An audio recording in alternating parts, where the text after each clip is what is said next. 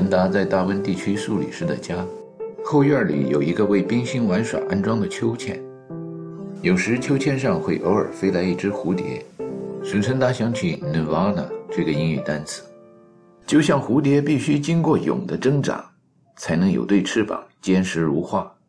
Nirvana 被有的人念错别字，念成 Nirvana，再变态一下，就从 Nirvana 变成了涅槃，就是蜕皮抽筋、脱胎换骨。死去了又重生的意思。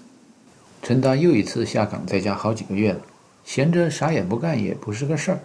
作为编程序做网站的个体户的小业主，总得出去溜达溜达，在开发软件的间歇中开发一点客户。无论是在东方还是西方，做生意的人们当中流传着这么一种说法：不会拉关系，必然一无所成。那就出去拉关系吧。去参加了一个交际拉关系大会，效果很好。一下就收到了几十张名片，然后一笔生意也没有做成。想来绝大多数与会的同流们也有同感。另外，看见温哥华地区的商业界网站上某人登广告，有创业教练亲临教授发财诀窍，那就去看看吧。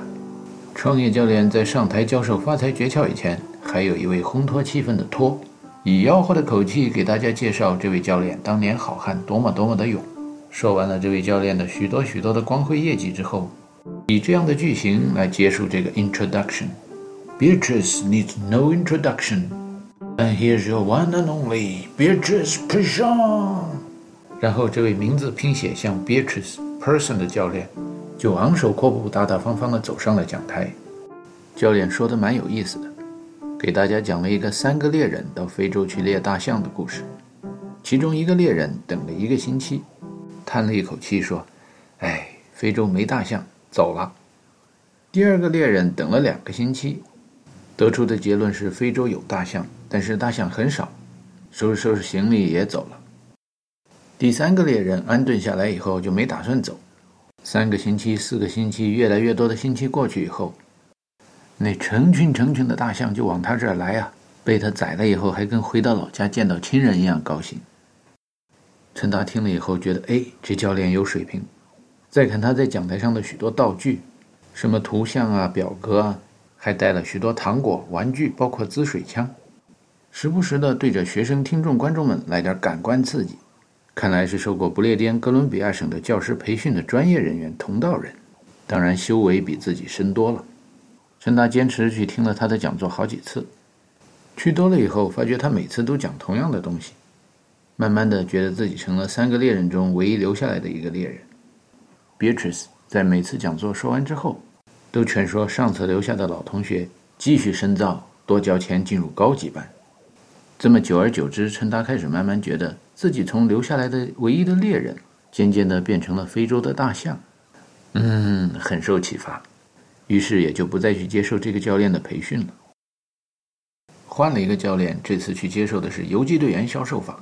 Guerrilla Sales Tactics，这种销售法的精髓就是身揣很多名片，多到像斜挂在身上的机关枪的子弹袋那样多。只要有机会，在哪儿都扔上几张名片。再有机会呢，顺便就说上两句，介绍一下自己的企业。比如说在排队的时候啊，等人的时候啊，逛商店的时候啊，不管认识不认识的，有机会就放两枪。销售员天天销售，月月销售，年年销售，活到老卖到老。游击队员嘛，战略意图不用很明确，随时放枪，到处放枪，说不定哪一枪就击中靶子了。陈达觉得这套理论很有道理，身体力行地执行了几个星期，在温哥华地区这片特殊环境里，很快就被人当作法轮功了。陈达的个体户企业名叫 Best Fit Tech Solutions，是打着高科技企业的旗号，所以非常不希望受到宗教品牌的影响，而且在各门宗教中还被列为邪教一类，实在太倒霉了。于是只好寻找新的销售渠道去发展客户。常言说，要想牵线搭桥，找红娘啊！陈达来到了一种安排商家见面的青年男女来相会的机构组织的活动。这种交易会的格式就像谈恋爱中的 speed dating，翻译成中文大概就是快速高效的相亲会吧。跟某人谈一谈，然后就能听见主席台上有人敲一下锣，咣，随后传来一委婉的声音说。change partners. We were waltzing together to a dreamy melody when they called out, Change partners, and you waltzed away from me. Now my arms feel so empty as I gazed around the floor So I kept on changing partners till I hold you once more. 脑子这么一开小差，做生意的商家没见着。回到家以后，陈达告诉恒玉说，又为他回忆起了几首老歌的曲调和歌词。张恒玉同志仍然在模仿音乐家雷振邦，做着到少数民族地区收集各种民歌的工作。陈达这次下岗歇班以后，名义上还没有丢掉工作，所以连救济都没处理。能做的最有意义的事，就是为妻子的艺术事业做点微薄的贡献。脑子里边计算机语言想多了以后，会觉得艺术的语言、音乐的语言更有跳跃性和节奏感。但是编程序的过不了几天，时不时的又会回到数字化的语言中。有时西门大官人西门鹏鹏会拨来一电话，老调重弹的告诉陈达，跟布里塔乌的三角债又有了一些实质性的进展。只要再修改一下这块、这块、这块，就把这几块整理整理，布里塔乌就会付我钱了，我也就会付你钱了。陈达把这一块一块的仔细拿来读一读，就会发觉每一块都是硬骨头。不好吃，甚至也不好啃。布里塔乌的 IT 部门已经发生了天翻地覆的变化。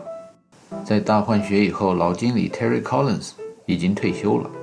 Krishna Kumar，也就是那位外号叫一对 K，或者被陈达亲切地称为小 K 的印度程序员，现在从外包公司的合同工摇身一变，变成了布里塔乌的 IT 部门经理。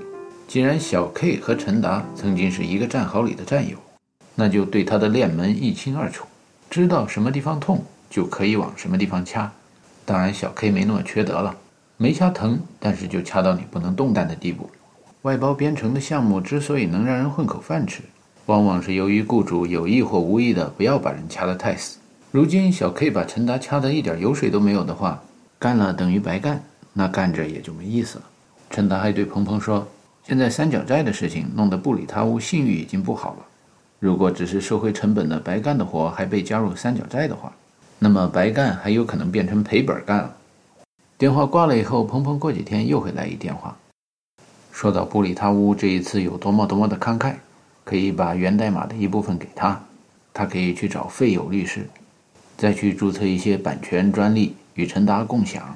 鹏鹏还谈起许多别的美丽愿景，他会如何帮助陈达扩大 Best Fit Tech Solutions 的业务？会在西雅图租一个多大多大的办公室，招多少多少人？陈达问他，公司扩大了，项目从哪儿来呢？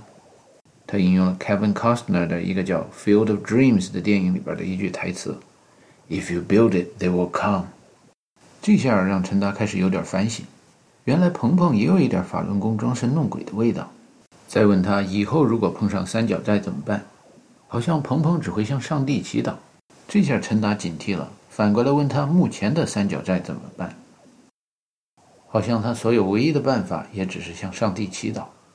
陈达心里边想：如果将部分源代码给鹏鹏的主意来自小 K 的话，鹏鹏真是被忽悠了，还抽着精神鸦片自娱自乐呢。人不能第二次踏进同一条河流，因为河流已经不是那条河，人也不是那同一个人。小 K 和陈达在写那些源代码的时候。已经觉得其中缺点很多，心里不断的有了新的主意。如果下次写的话，一定会写得比这更好。编程的过程大概就是这样。计算机语言的更新比许多其他语言的更新不知道要快多少。可能鹏鹏和费友律师是真以为源代码里边有经典名著《古文观止》的吧？后来鹏鹏再打电话来，陈达就把他放在静音状态上，让他一泻千里的说个够。讲够了以后，跟他客气的说声再见，随后把电话挂掉。久而久之，鹏鹏也就不再来电话了。在告别大葱以后，陈达意识到，干革命不能只靠小弟和王福。在与鹏鹏这样开着十年新的奔驰车的商业界朋友，以及所谓的天使投资者们有过一段拉关系套近乎的经历以后，陈达意识到，干革命也不能靠当今的所谓成功人士。在一维的思维和路线上，阿基里斯是永远跑不过一只乌龟的。若老想着找当今世上已经存在的贵人相助，这种指导思想是一维的想法，不能叫革命的思维。毛泽东思想粪土当年万户侯，那意思就是革命了，在另一维的方向上平移一下，就超过万户侯这只乌龟。白天不用再出去上班了，甚至都不用接电话了，干脆睡觉吧。陈达对故乡的思念达到了日以继夜、夜以继日的地步，仿佛如同刚到北美时日月颠倒、乾坤大挪移的状态。那时候白天要学文化课，晚上还得学英语过语言关。发觉大学里研究生的生活环境中，食堂沙发再加上淋浴、厕所什么都有。陈达干脆半年里就很少回宿舍，在实验室和办公室睡觉多了，被清洁工告到系主任那儿去。系主任严肃地对陈达说：“沙发是摆设和偶尔休息的时候用一用的，长期在上面躺，别的教职工和研究生们会有意见的。”陈达为了骗得系主任的原谅，就对他说自己时差还没倒过来。这下系主任脸上的表情更加严肃了。If I remember correctly, you've been here for six months. Jet lag? Still? 为了用真话骗人，陈达突然一下把眼泪挤到了眼眶里。充满真实感情的朗诵了一句台词：“I doubt if I will ever get over this jet lag。”这以后，为了把这句骗人的谎话演得真实，陈达一直真就没把时差给倒过来。还记得当时上飞机以前不久，在中国大陆和台湾都流行着一首叫《我的未来不是梦》的歌。说好了，未来不是梦，那么现实就可以生活在梦中，追求一种你想不到的温柔。迷迷糊糊中，陈达听见一小男孩用台湾口音的国语说：“谁怕谁？乌龟怕铁锤，蟑螂怕拖鞋。魁首姐姐，你也可以说嘛。”然后被更大一声音吵醒了：“Bruce，不要吵，戴维叔叔在睡觉。”然后又听见那个祖籍台湾的叫 Bruce 的小男孩说：“戴维叔叔真的是要睡很多觉的。”这下陈达明白了，大概又是恒玉的朋友。妈妈 Francisca 带着他的儿子 Bruce 来串门了，看见外面大白天的太阳高照，于是翻过身去倒头接着睡觉。妈妈 Francisca 和 Papa Francisco 是一对典型的俊男美女夫妻。妈妈 Francisca 年轻的时候在 Cathay Pacific 做过空姐们的领班，Papa Francisco 是早年台湾人卖房卖地送出来培养的某常春藤商学院毕业的商人。后来定居加拿大了。有一天，带着孩子们在公园里玩，Bruce 跟 Crystal 两个小孩玩到一块儿去了，两家的父母也就认识了。聊了半天，告别以后，恒宇说了一句：“真是个绣花枕头。”陈达说是，表示同意。恒宇接着说：“不过名字挺有意思的，还带着南美味儿，叫 Francisco。”陈导说：“嗯，我觉得 Francisco 挺好的一小伙子嘛。”那个叫 Francisca 的女的才是个绣花枕头，你瞧她做过空姐们的领导，发音还那么差，叫她儿子叫我什么戴维叔叔，我呆吗？我伟吗？夫妻俩总结了以后，觉得对于有这种完美长相的绣花枕头家庭，只要男的觉得另一家的女方是绣花枕头，女的觉得另一家的男方是绣花枕头，那么这两个家庭是可以长期交往做朋友的。Francisca 作为一个祖上是客家人的台湾人，到香港去做空姐，现在又定居温哥华，所以对港台明星，尤其是现在在温哥华有房的明星，花边新闻知道的特多。他来串门的时候，趁他迷迷糊糊的听见了许多他说的接待这些大牌的经历。抽象总结一下吧，好像成龙和张学友人品还行，至少表面上的礼貌做得出来。其他百分之八九十的名人，百分之八九十的时间都是混蛋。有一天，陈达又在梦中迷迷糊糊地听到，Francisca 在给恒宇介绍一个新的男生合唱团，叫 F 四，F 代表着花儿，说这个男团在大陆也很火。他们演了一个电视剧叫《流星花园》，里边好像有一个叫酸菜的姑娘。恒玉说，以前我的祖国那首歌歌词里边写道：“姑娘好像花儿一样，小伙儿心胸多宽广。” Francisca 说，现在新的潮流大概是姑娘好像花儿一样。小伙子也像花儿一样。恒玉是个充满小资情调的人，受 Francisca 的影响，不久以后也迷上了《流星花园》，把花儿一样的小伙子们塑造成了他新的偶像，把妈妈 Francisca 变成了妈妈 Maria，塑造成了新的偶像之母，偶像中的偶像。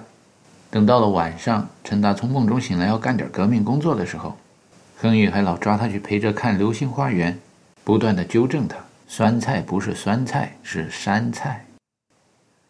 有的时候天黑了，陈达从梦中醒来，恒玉会带着一家人也到妈妈 Francisca 和 Papa Francisco 府上去串门。小朋友们在一边玩，大人们就听 Papa Francisco 讲他的大商业、大生意。温哥华的华裔商人中有许多卖保险、卖房地产的。加入了法轮功基督教，美其名曰广交朋友以后，就开始向朋友们明显或者不明显的兜售，这是做小买卖的。Papa Francisco 卖了一些小保险以后，找到了一些买大保险的客户。那么再去参加宗教迷信活动、装神弄鬼的时候，就不能玩小的了，要玩大的。大象无形，大音希声。大的买卖和大的神一样，比较讲究空。当然，其实小的保险也空。你那房子、车子、孩子没什么事儿，叫你买保险，这叫买空。Frank 把这些保险的优惠条件卖给你，还有投资赚钱的机会哦，这叫卖空。买空卖空的雪球由小滚到大以后，Frank 现在卖的保险就不是个人住的房子，是写字楼。现在卖的寿命和健康的保险，保的也都是船只的寿命、航运的健康。总之吧，陈达觉得 Papa Francisco 卖的那些保险看不见摸不着，保的东西也看不见摸不着，这样的买空卖空就达到一定境界了，高。Papa Francisco 是我心目中崇拜的偶像。通过一段时间的学习和了解，陈达和恒宇对妈妈 Francisca 和 Papa Francisco 有了新的定位，那就是跟这样一对画中人的夫妻交往。如果女方把女方当作偶像，男方把男方当作偶像。两个家庭是可以长期交往下去的。有一天，陈达在梦里边，又听见妈妈 Francisca 来串门了。突然听见声音陡然提高了：“八十二哎，二十八哎。”然后就睡着了。不知道他们聊了多久以后，妈妈 Francisca 和 Bruce 走了。恒玉上了楼，把陈达摇醒，心情好像非常激动，提到了八十二和二十八这两个一百以内的整数。陈达听完以后说：“哎，这么低级趣味的故事把我吵醒，不就结个婚吗？有外遇没有？离婚没有？我要听更低级趣味的故事。人睡觉呢，别烦我。”然后倒头又睡了。这么多年在温哥华，一到白天没什么工作的时候，陈达就会想起 Bruce 说的那句：“戴维叔叔是要睡很多觉的。”而到了晚上。尤其是到了中国的白天，陈达会变得越来越有精神。温哥华在没有夏时制的时候，跟北京时间大概就差八个小时吧。当祖国人民快要上班的时候，陈达也起来了，先去趟洗手间。最近厕所里摆着一本杂志，这种杂志叫《McLean》，每一期的封面上印着几篇文章的标题。这一期有个醒目的标题是 “The border is closing”，副标题。How is America heading towards isolationism？记得恒宇刚把这个摆设放到厕所里的时候，冰心曾经大声惊呼：“Oh no! The border is closing. How am I going to see Andy？” Andy 是陈达在裤子大的同学大是大非的儿子，家住华盛顿州的西雅图，比冰心小三岁。Andy 跟比冰心小三天的 Bruce 一样，非常滑稽可爱又很教条的，按中国人的习惯叫冰心。Crystal 姐姐，陈达只好安慰女儿说：“美国的关闭还得花一段时间呢，开始关闭以后也不知道花多少年才能把门关死。”这本杂志中另一篇文章写着欧洲正在建造的一台强子对撞机，说强子对撞以后，人们可以更好地了解到，在大爆炸，也就是上帝创造宇宙那件事情以后，所有物质的可粒是怎么演化的，希格斯玻色子是怎么演化成费米子的，翻译成白话文就是。没有质量的可粒怎么变成有质量的可粒的？写这篇文章的人自己或者以为读者不相信买空卖空，所以花了大量的篇幅讨论了真正要使强子能撞得上的难度所在。说在原子的内部，量子的微观的规模内，仍然有着太多太多的想象不到那么多的像太空一样多的空隙。虽然强子也就是质子和中子比电子大得多，但是要撞上还是很难的。弄不好对撞的就是空隙撞空隙，要让一个原子核撞上另一个原子核，好多时候旋转加速到接近光速的情况下，嗖的一下飞过去了，它就是不撞，多可惜啊！陈达看这文章写得好，先把它放下，要开始一天的工作了，先出去锻炼锻炼，然后再回来。温哥华经常被评为全世界最适宜居住的城市之一。评选的有一项指标说这里的暴力犯罪比较少，不像美国一样人人有枪，动不动就开火。听到暴力犯罪比较少，被干掉的概率比较小。这世上小偷小摸的小毛贼也喜欢住在温哥华这样的城市里，所以在温哥华比起别的北美的城市，一般老百姓家装空调的不多，装防盗警报的人家比例却很高。但是有了防盗系统的家庭，被偷盗的概率还是很大。Surrey 还是北美偷车之都，因为偷车基本上不受什么惩罚，有的小孩子就用偷车的方式来学着开赛车。隔壁邻居有一天车停在车库外面就被偷走了。这些偷窃的犯罪不上新闻，政府打击不够严厉，只好让广大市民好自为之。所以陈达晚上出去锻炼的时候还有一任务，就是看看有没有可疑的阶级敌人，像不像来踩点子的小偷们。见到可疑的小偷就记下他们的车牌号，或者向他们飞快地冲过去，然后还没等他们做出反应，又飞快地逃离他们。有时可以绕一个路口，又一次飞快地向他们跑过去，然后又像神经病似的逃离他们。如果这样的疑兵之计还不管用的话，只好打电话找那个慢速反应的皇家骑警部队。还好，做贼心虚这个成语是真的。陈达每次夜游的时候都向上帝祈祷，但愿自己家住在温哥华却没被偷过的记录能够继续保持下去。环顾四周，问问邻里街坊，能保持这样记录的家庭居然是很少的。跑完步以后，不管多晚开始办公，有时会碰上在国内的弟弟也正好上网了。弟弟的 MSN Messenger 里边个性签名上写着：“与有肝胆人共事，于无字句处读书。”据说是周总理的话。恒玉看见陈达在电脑上与人聊天，以为是西雅图的朋友老林，讽刺挖苦地说一句：“又没人跟你玩啦，只有老林跟你玩。”这段时间，陈达唯一生意上的伙伴是在微软工作的研究生时候的同学老林。陈达说：“不不不是老四。”恒玉退场，累狼想困嘎子。陈达跟老四谈起了生活和工作中的烦恼。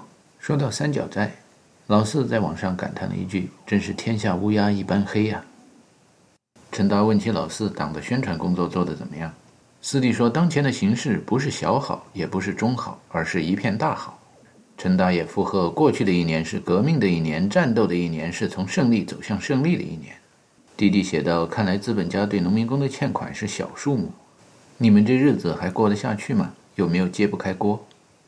陈达说：“我现在在家吃软饭，全靠你嫂子耍钱，好像还行吧。刚把一个高利贷换成了低利贷，我们在靠挖资本主义的墙角生活。”弟弟说：“嫂子跟你同年，怎么也是属牛的？”然后提到了另一个属牛的人说：“大姐叫我们全家人都别担心你。”（括号贵阳话）那个老贼说：“鬼老三就是懒，明明知道脚底下金砖埋在哪儿，就是懒得弯下腰去挖一锄头。”陈达笑了笑，然后打了几个字：“大概是我讽刺打击先进同学的毛病又犯了。他们准备幻灯片的时候，我说他们做报告挣钱多累呀。”老四写道：“二哥也走上了那条路，代沟代沟。”陈达的父母在文革以前生了两个孩子以后就准备打住的，后来文革来了，全国人民抓革命促生产，停工停课闹革命不上班了，才有了陈达这样小兄弟多余的人。所以陈达和老四老觉得跟哥哥姐姐有代沟。陈达写：党的宣传工具，人民的喉舌，不做报告的吗？老四冒号：我以前是笔杆子，现在是多媒体。你不是知道我跟你半个同行在做因特网吗？对了。我最近跟你半个同行还做商人了。陈达冒号商人问号要下海经商吗？问号。老四说：“中央三令五申，官商不能一体。我那么热爱本职工作，怎么可能违背中央精神？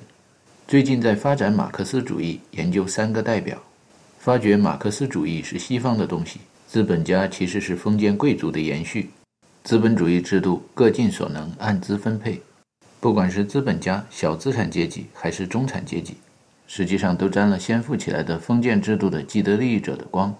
少数先富起来的人会扶植后富起来的人，大多数则不愿意。人之常情，能压榨劳工就多压榨一点，直到下一次革命。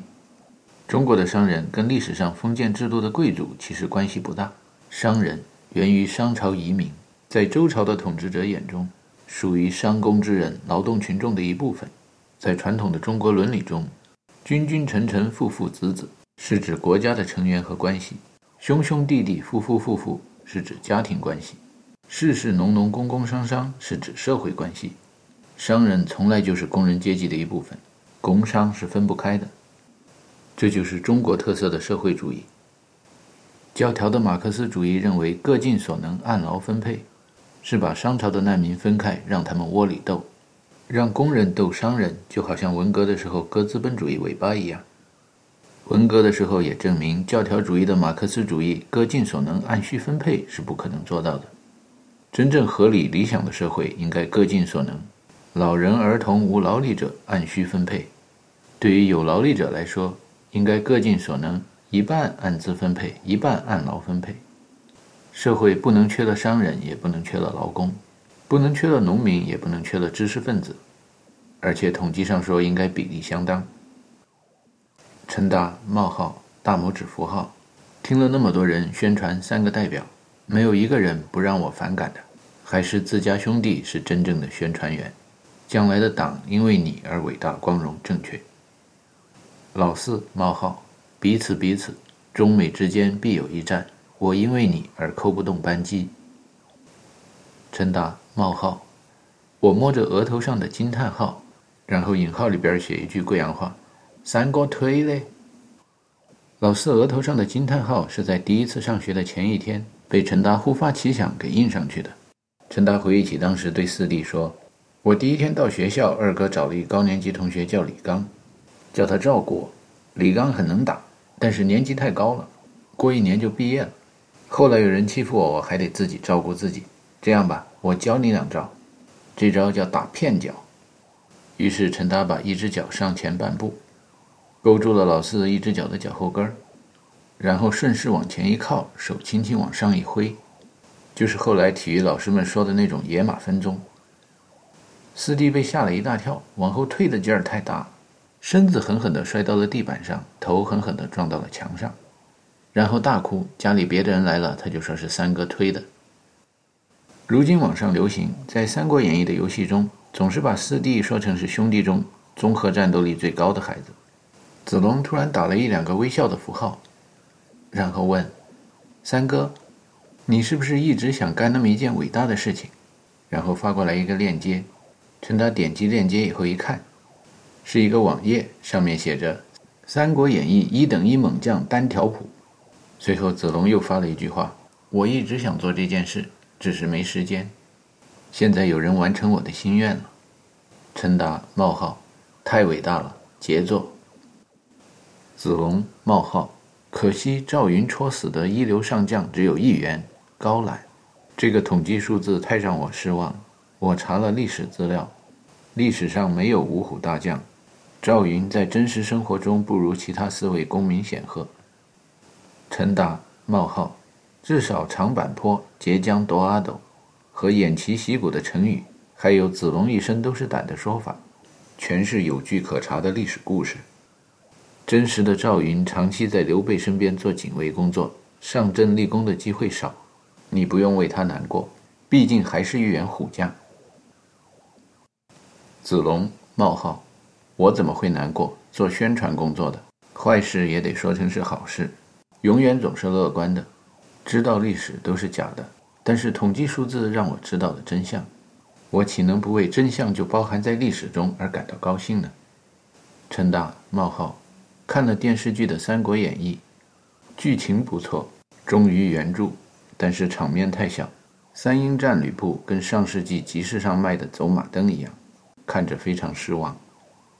子龙冒号，那场戏若场面大得像《指环王》一样，才算得上我心目中的十八路诸侯讨董卓。陈达冒号，宣传部没有多媒体能人吗？年轻一代问号。四弟冒号，年轻一代很多是看宫崎骏的漫画长大的。陈达冒号，宫崎骏问号，何许人也？逗号，日本人问号。老四。冒号哭丧脸句号，陈达冒号笑脸，悲观了吧？科长问号处长问号，老四冒号还是乐观。现在是各民族文化大融合的时代，年轻人多学点外来文化，老了以后落叶归根是自然现象。就像把正史、野史、虚构的历史全部放在一起，才能找到真相一样。统计上说，买的彩票越多，中彩的概率就越大。下了决心一定要中彩的人，必须买进所有的彩票。年轻时多学点外来文化，我对下一代是非常抱有希望的。马克思主义是外来文化中比资本主义更先进的一种文化。陈党冒号，党有你这样的好干部，革命最放心。乘风破浪，继往开来，永远向前进。老四冒号，记者证不是白领的，伴随权力就得担起责任。陈达脑海里涌现出一幅画面：弟弟把记者证往桌上一拍，质问店家：“你这家店还想不想开了？”之后就在人家那儿骗吃骗喝一顿，然后重新回到电脑上打字。看来你是真的热爱做宣传员的本职工作。知之不如好之，好之不如乐之。而我对做商人的兴趣，应该还需要加热。子龙冒号，天下熙熙，皆为利来；天下攘攘，皆为利往。谁能说我们的职业不是商人？耕田利几倍，珠玉赢几倍，立国家之主赢几倍。今天国家之主是人民，要立人民为主，需要宣传。宣传信仰的人是最赚钱的商人。陈大冒号，十倍逗号，百倍逗号，无数句号。谢谢你给我的灵感句号。我突然知道了无数加无数的答案是什么惊叹号。四弟冒号，此话怎讲问号。陈达冒号，无数加无数。有人会认为是两倍的无数，那是一维的思维。其实，在多维的思维里边，无穷大加无穷大就是 x 和 y 两根坐标轴。如果有数不清的一群人民大众，数不清的人民大众就有数不清的那么多维，也就是多维体，多个无穷大，多个坐标轴。四 D 冒号。用统计研究政治和经济，我已经开始有点糊涂了。多维的坐标轴叫解析几何吗？陈大冒号，刚才你提到《指环王》，另一部很感动我的电影叫《Matrix》，讲的就是多维的空间的概念，推荐给你仔细研究。中文翻译成什么？四 D 冒号，黑客帝国。偶尔见到小摊上的光碟翻译成“杀人大怪圈”，陈达冒号，英语单词 “matrix”，简单的说，理科生会把它翻译成矩阵行列式，二维像表格，三维像魔方，第四维是时间，也就是拿着三维的魔方在动画片里边动起来，以后五六七八等等等等，每加一维就在一个垂直的方向上。再加上一条动漫的主线，这就形成了多维矩阵的向量空间。在这个空间中动着的每一个点，又可以细分成小小的隐含在其中的多维的矩阵向量空间。把这个叫向量空间的电影中装神弄鬼特技摄影的打斗场面全部抛开的话，我和你嫂子前两天开始讨论这部电影中提出来的一个很有趣的问题：究竟是我们日常生活中观察到的车水马龙的街道是真实的世界？还是人们生活的那些像工厂车间一样机房的环境是真实的世界。四 D 冒号，我以为这是神话类的科幻片。你给我介绍的统计和概率已经开始让我糊涂了。看来我得多了解矩阵和行列式。等忙过这一段吧。有没有什么科普的书可以推荐？陈大，想要了解科普知识，关键词：抽象代数、群论。我教他群众理论，便于向人民群众宣传。四弟冒号要走了，下午要开会。陈达冒号你忙你的。四弟冒号八十八。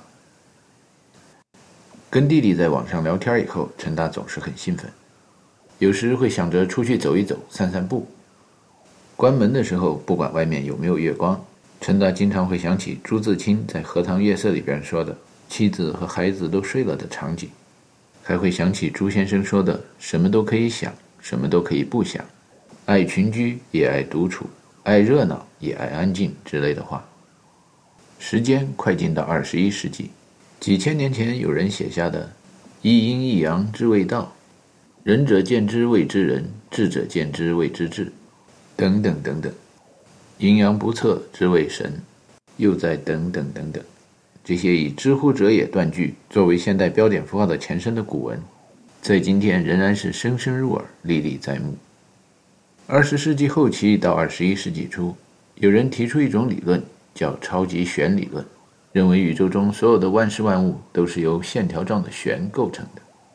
按照“仁者见仁，智者见智”的观点，在宇宙中所见为弦的人，很有可能是对旋律比较敏感的音乐家。当然，抽象代数的观点，这种弦也不一定是乐器的弦，它很有可能是心弦。那么，擅长拨动心弦的人也不一定是乐师，有可能是将军、革命者、诗人。夫战，勇气也；一鼓作气，再而衰，三而竭。这是将军用鼓拨动士兵们的心弦。功夫在诗外。朱自清的《荷塘月色》。看着那些普普通通的常用汉字白话文，确实不能理解，他为什么能够在那么多年拨动一代代知识分子的心弦。有老师介绍朱自清怎么死的，还有老师介绍《荷塘月色》写在什么时候。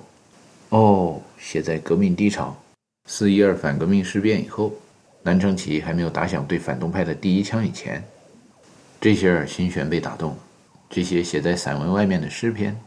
很容易让人听到敌人一痛鼓、二痛鼓、三痛鼓，全都敲完了以后，温哥华深夜一般的宁静。相对论提出来已经近百年了，E 等于 mc 平方已经广为人知，E 等于 h nu 那个公式引发了量子力学，其实那个公式诞生的年代还要更久远一点。这第二个公式所描述的黑体辐射现象。抽象出来的中心思想就是，即使在黑夜里，黑色的物体也在发光。虽然不是可见光，但是这些射线还是充满了能量的。能量等于物质乘以光速的平方。翻译上帝的语言就是有质量的地方就有能量。另一个公式，能量等于普朗克常数乘以频率。翻译成白话文就是有变化的地方就有能量。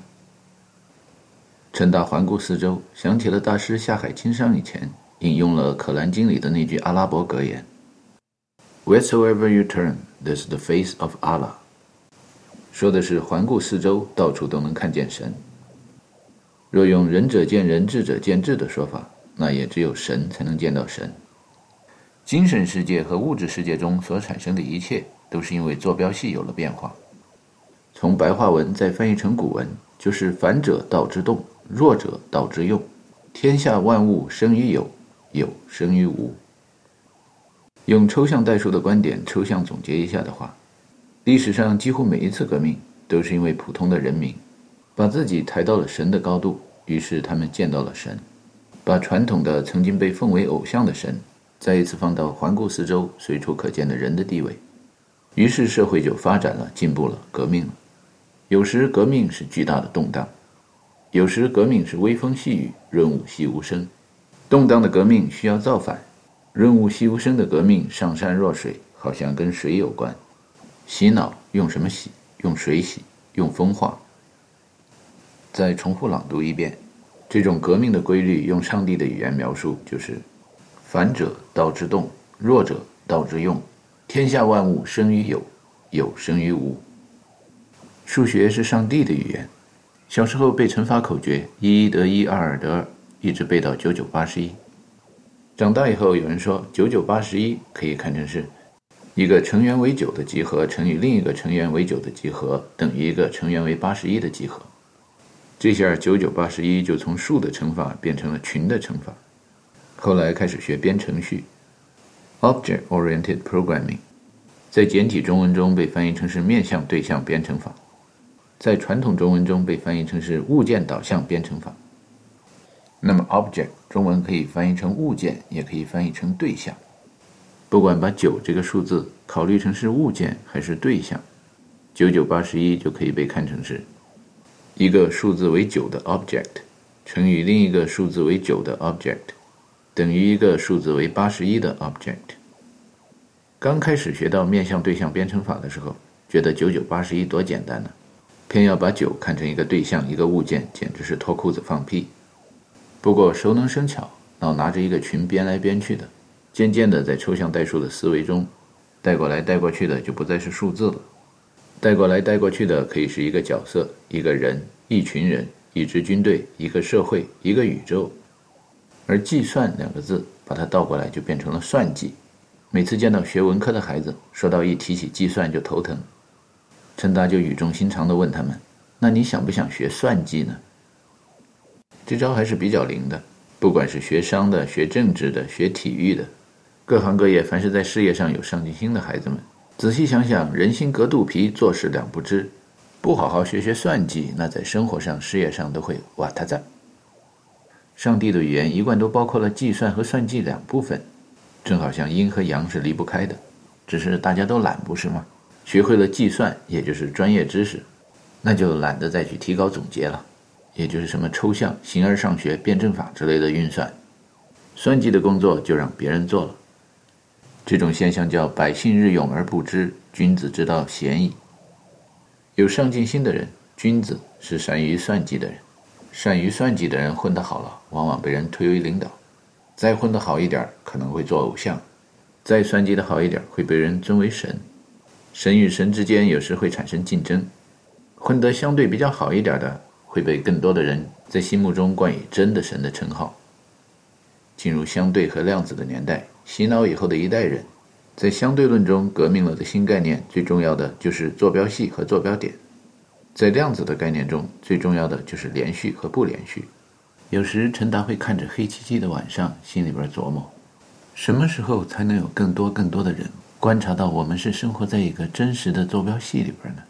什么时候大家会观察到坐标系，也就是向量空间是不连续的？其实许多人已经这样观察过，也这么记载过。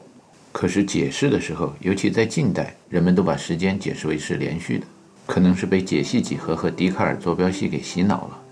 莎士比亚就写过：“世界是一个大舞台，每个人演七场戏，这一场一场的，当然就不是连续的。布置舞台背景的知道时间和空间不是连续的，搞摄影的一秒钟拍二三十个画面，知道时间也不是连续的。作为写剧本的，看着世界就是舞台，这就是仁者见仁，智者见智。”从事戏剧工作的，心里边的坐标系就是戏剧。不连续事件在我们生活中怎么发生呢？抬着头看着漆黑的晚上，古人曰：“夜观天象。”古为今用，洋为中用的说法是：“Shooting stars cross the sky when the king and the hero die。”有一条一扫而过的彗星叫 Swift Tuttle，就像黄石公园的那个叫 Old Faithful 的间歇泉一样。每年夏季，他会准时登台演出。舞台搭在英仙座 （Perseus Constellation） 那个方向，所以这场流星雨一般叫 Perseids。如同 Max Planck 说过，黑体也会辐射；犹如 Stephen Hawking 说过，黑洞也会发光一样。寂静的天空也能响起沉默的声音，滑动的白光也能拨动人的心弦。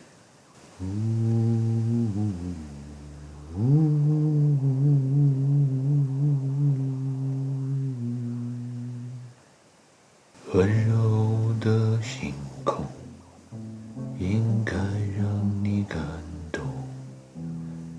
我在你身后，为你布置一片天空。布置一片天空，听起来很像安排舞台背景，就像是要给人洗脑、给人催眠、改变世界观、改变思想。先给别人设一套坐标系参照系，也就是一套向量空间。在学过天文和抽象代数的人眼里看来，耳朵里听来，就好像是在为算计别人布置一个骗局。陈达微笑着摇摇头，想起了电视剧《流星花园》里边，有一场戏，道明寺不断的给他的女朋友杉菜解释，这一招那一招那一招这一招都是西门骗女孩子的鬼把戏。当然，时代进步了，不仅在虚构的情节里，偶像们试着骗取观众们的心。在现实生活中，许多偶像们也是谈了恋爱，说自己没有谈恋爱；结了婚，隐藏自己的配偶。为什么呢？其实这也是抽象代数中的一种算计，这样可以骗取更多异性观众的心。队友的向量空间被定义为是两个不同的时空，位置或比例上不同，但结构相同。在这些相同的结构中，采用同一套运算法则，比如加减乘除、平方开方、交换律、结合律、分配律。矩阵可大可小，其中的向量空间可多可少，纷繁罗列，错综复杂。一代人的向量空间中有偶像发生，陪你去看流星雨落在这地球上，让你的泪落在我肩膀。啊，在一堆队友的向量空间中引起的共鸣是痴啊、爱呀、狂啊、迷呀。在年纪稍微大一点的一代的队友的向量空间中引起的共鸣是。人家胡小平那才能叫家吗？我们这只是个性个性吗？声音都是靠话筒帮忙的。而从另一个漆黑的夜晚的向量空间看，在年纪更大的一代人的心目中，可能远处传来的是范阿林奏着的名曲。在那一代的偶像队友的观众的心目中，看见范阿林那么奇怪的字出现在白话文里，还得去参照另一些语文老师或英文老师心目中的向量空间。才能查找出正确的答案，最后在心里引起共鸣。意识到我们都生活在一个相对的量子的矩阵中，对一般老百姓的生活有什么意义呢？在时间是明朝的时候，空间如果选择欧洲，在历史的参照系或者说参考书里边吧，记载着一个叫哥白尼的人，他看见水星、金星、火星、土星、木星。与太阳的相对位置好像老是出现一种重复的排列顺序或结构吧，于是，在他脑子里边就算计上了，重复那就是轮回，什么样的轨道才能够有轮回呢？那得是环形轨道啊，圆或者椭圆。轮回差不多英语里边可以翻译成 revolution，revolution 差不多在中文里边可以翻译成革命。看见太阳从东边升起，西边落下，这么一种轮回。可以说太阳围着地球转，也可以说地球围着太阳转，两种可能成为真相的概率各为百分之五十。地球的四季跟谁绕着谁转的关系好像不太明显，但是把水星、金星、火星、土星、木星，把它们的轮回和环形轨道全都考虑进来，再参照一下它们可能与地球的相对位置。When all other possibilities are eliminated, what remains, no matter how unlikely? Must have been what happened。根据这样的运算法则，在哥白尼的心目中，我们所生活的周围的时空矩阵，地球围着太阳转成为真相的概率，比真相是太阳围着地球转的概率要大得多。可是谁敢跑大街上去说地球围着太阳转呢？不找死吗？矩阵中计算出来的真实的世界，只有当被老百姓接受以后才是有益的，不被接受以前是要害死人的。与哥白尼同一时代，还是明朝，扫描到东方的向量空间里，会发觉有人写过一首诗：“山高月远觉月小，便道此山大于月。若人有眼大如天，海之山高月更阔。”最后一句话必须用贵阳话念，才能在字面上和韵律上与诗的前半部分对偶押韵。王阳明和哥白尼得出同样的结论：要计算我们周围的宇宙空间，什么是真相？需要在天上有一只巨大的眼睛，或者说一群观察者，也可以说一群坐标系、参照系。天上的眼睛被有的人说成是天眼，如果长在二郎神的脑门上，就叫神眼。受心学的影响，或者老百姓俗话说，那就叫心眼。缺心眼儿肯定不是什么好事儿。心眼子多呢，实际上就是说心里边的参照系、坐标系多一点。在电影《指环王》里边，编导工作人员便形象化地描绘了那么一个天眼、心眼、鬼眼的东西。鬼眼里边肯定有许多矩阵向量空间，有的对偶，有的不对偶。矩阵中还有许多运算法则，有的相同，有的不相同。比如说语言就是一个大矩阵，《指环王》的作者 J.R.R. Tolkien 就发明了一种语言，Elvish，Elf，精灵，Elvish，精灵的语言。精灵的语言刻在魔王的指环上。One ring to rule them all, one ring to find them。One ring to bring them all, and in darkness bind them。据说这话在精灵的语言里边是对偶的。真相是否如此，只有学过精灵语言的人才能核对。不过，在英语这个向量空间里边待过的人，一般都可以计算核对，究竟英语的意思、节奏和韵律是否对偶。有一种封建迷信的说法，说看见流星坠落的时候许个愿，愿望就会变成现实。跟电视剧《流星花园》里边的画面比，陈达眼中的流星比电视机摄像头中的流星落得快多了。大弦嘈嘈如急雨，没看到；小弦切切如私语，没看清。嘈嘈切切错杂弹，大珠小珠落玉盘，好像看见了，但是没来得及许愿呢。这这玩意儿不顶用啊！本来心里边准备好的许许多多的险恶用心，好像没一个能凑上适当的时间按时交上去。但是也有可能都按时上交了，谁说得清楚呢？既然我们生活在一个相对的量子的时代，那就没有真理，只有概率；没有真相，只有可信度。陈达回到家门口。妻子和孩子都早已睡了，又回到了《荷塘月色》那篇文章所布置的矩阵向量空间。这让陈达意识到，生活在相对的量子的时代，一大好处就是时间旅行和见到将来的人都变得可能了。当然，在绝对时空里的旅行是被否定的，因为绝对时空被否定了。但是感同身受，身临其境，就到了另一个向量的空间。正所谓“木览千载事，心交上古人”。或者读破万卷，神交古人，那都是说在你身后布置好一片向量空间的天空，也就是相应的坐标系、参照系人和事吧。然后就可以跟古代人一般的生活舞台上的演员吧，谈话来往、交朋友了。当然，这样的模拟不是百分之百准确的，在统计上是有一定的误差，可信度达到百分之八九十是很不错、很不错了。但转念一想，现实生活中的西门、西门鹏鹏。给自己设的骗局，其中真相的置信度又能够达到百分之八十九十吗？再想想，对于我们生活的将来的矩阵的向量时空的算计，所得到的结果跟真相完全符合的概率，又能够达到百分之八九十吗？这么看来，在对现实生活中的偶像、真理以及所有接触的人和事吧，失去百分之百的知信度以后，恰好是可以在过去和将来的时空中自由旅行而保持同样知信度的开始。这种获得了在过去和将来的时空中随意穿越的自由的灵感，让陈达敲起了键盘就停不下来。他注册了一个网站的域名叫 ClaimTheEarth.com，编程到第二天中午，写成了一个大概中文应该叫“完事”的游戏，意思是给人们搭个戏台子，看谁愿意到这一套向量空间中来玩。本来呢，莎士比亚说，人生这个矩阵向量空间应该搭成一个舞台，让大家来演戏。但是老钟嘛，总是相信意义变化，以先王之政治当世之民，那就守株待兔的人了。再加上相对量子测不准原理，人不能第二次踏进同一条河流，还有不严肃的生活态度。于是陈达把戏写成了一个游戏，希望选手们、演员们、顾客们、听众、观众和读者们能够好好的、认真的把世界这场游戏好好的经历过去。太阳当头照，中午来了，困了。但是停不下来，接着写，写到了三四点，写完了，陈达发了几个电子邮件给以前的学生，然后困了就睡了。一觉睡下去，太阳落山了。太阳升起来的一大白天，陈达接着睡，到再醒来的时候，太阳又已经落山了。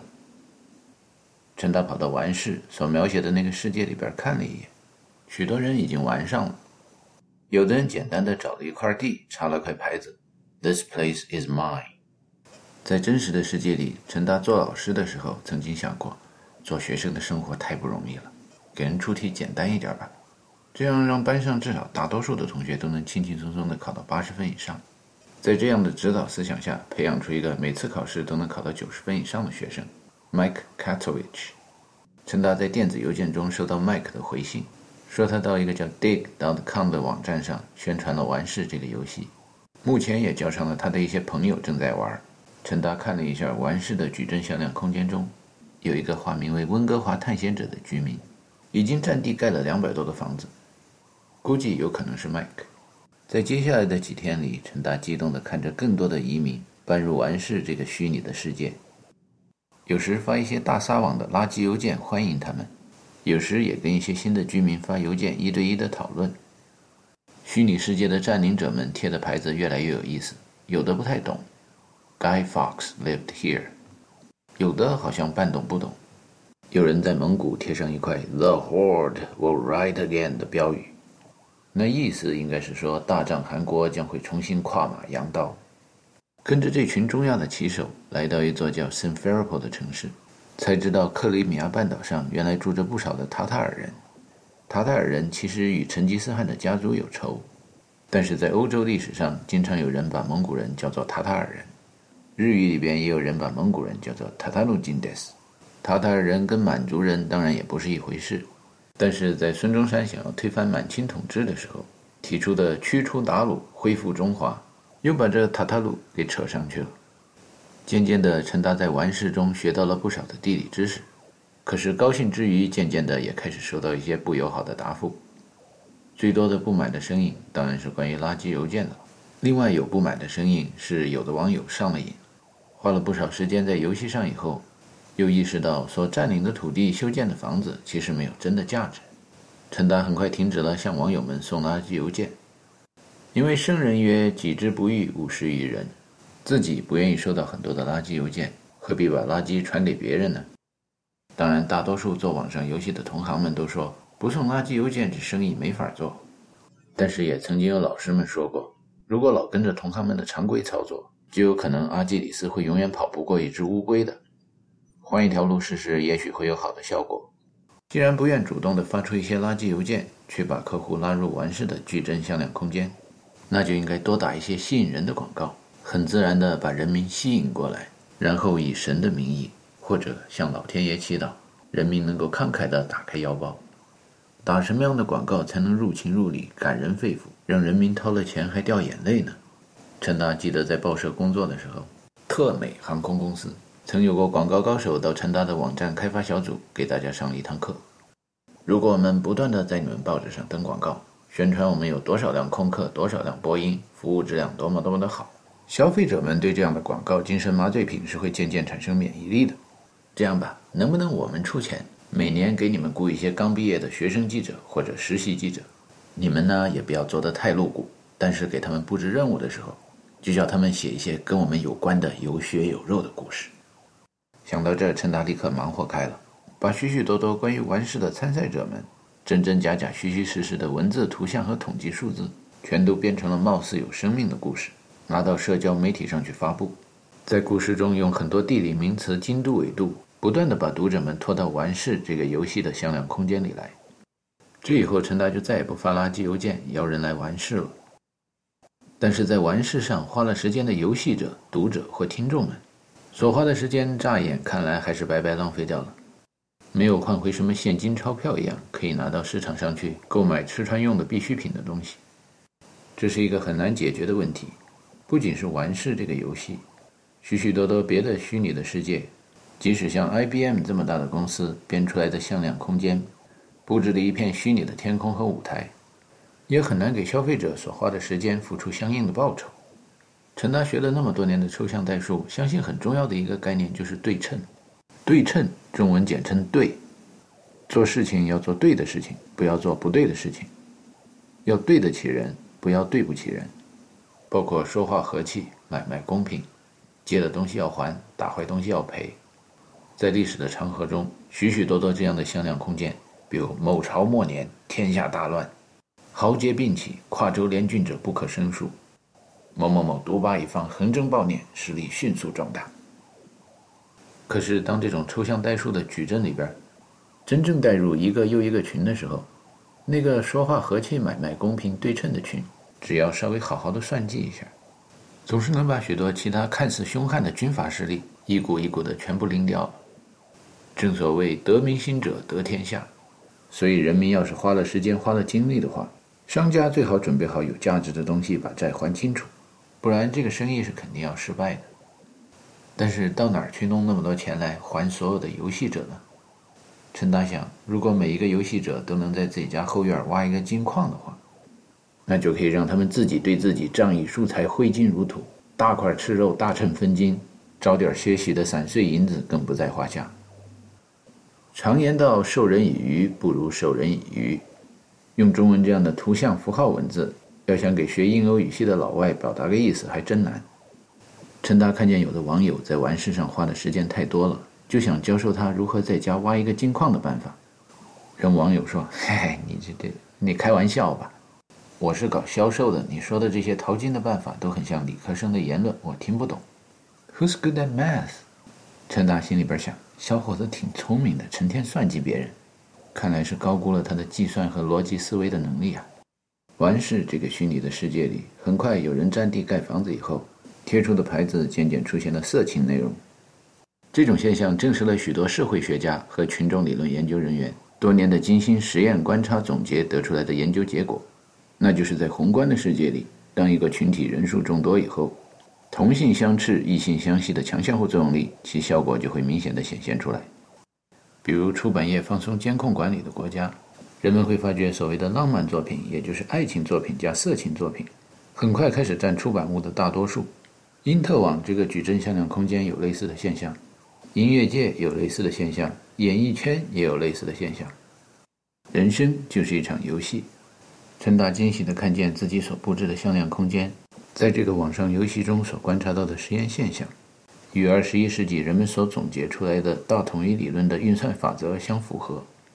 用二十一世纪抽象代数的坐标点和坐标系来观察过去的时空的话，以前的神圣的故事都可以得到一些新的“仁者见者谓之仁，智者见者谓之智”的新的解释。世界的开始，伊甸园是一个人如禽兽、是非不分、赤身裸体、不知羞耻的世界。原来在那个向量空间中所说的受了魔鬼的引诱。便是动物进化到人的过程，也就是发生的一场革命。伽利略认为圣经故事与科学道理不符合的时候，就该把圣经当作寓言故事来读。由此推知，在圣经没有定版以前，犹太人世代相传的寓言故事是在告诉人们，有一个蛇一样的人物，有一个魔鬼，告诉人们去学会识别是非善恶，认识何为羞耻，学会穿衣服掩盖自己的隐私部位。这是人类进步和文明的开始。所谓被逐出伊甸园，就好像走出动物世界一样。虽然以后不得不面对虚伪、狡诈和仇杀，但是对真正的革命者来说，那还是得说一句：让暴风雨来得更猛烈些吧。看来鬼跟马克思所说的一个幽灵在欧洲游荡一样，也有革命的鬼。这种革命的鬼，在别的矩阵向量时空里，还有哈姆雷特的爸爸，或者盗火的普罗米修斯。对于陈达来说，他还不能忘了，全家人都叫他“鬼老三”。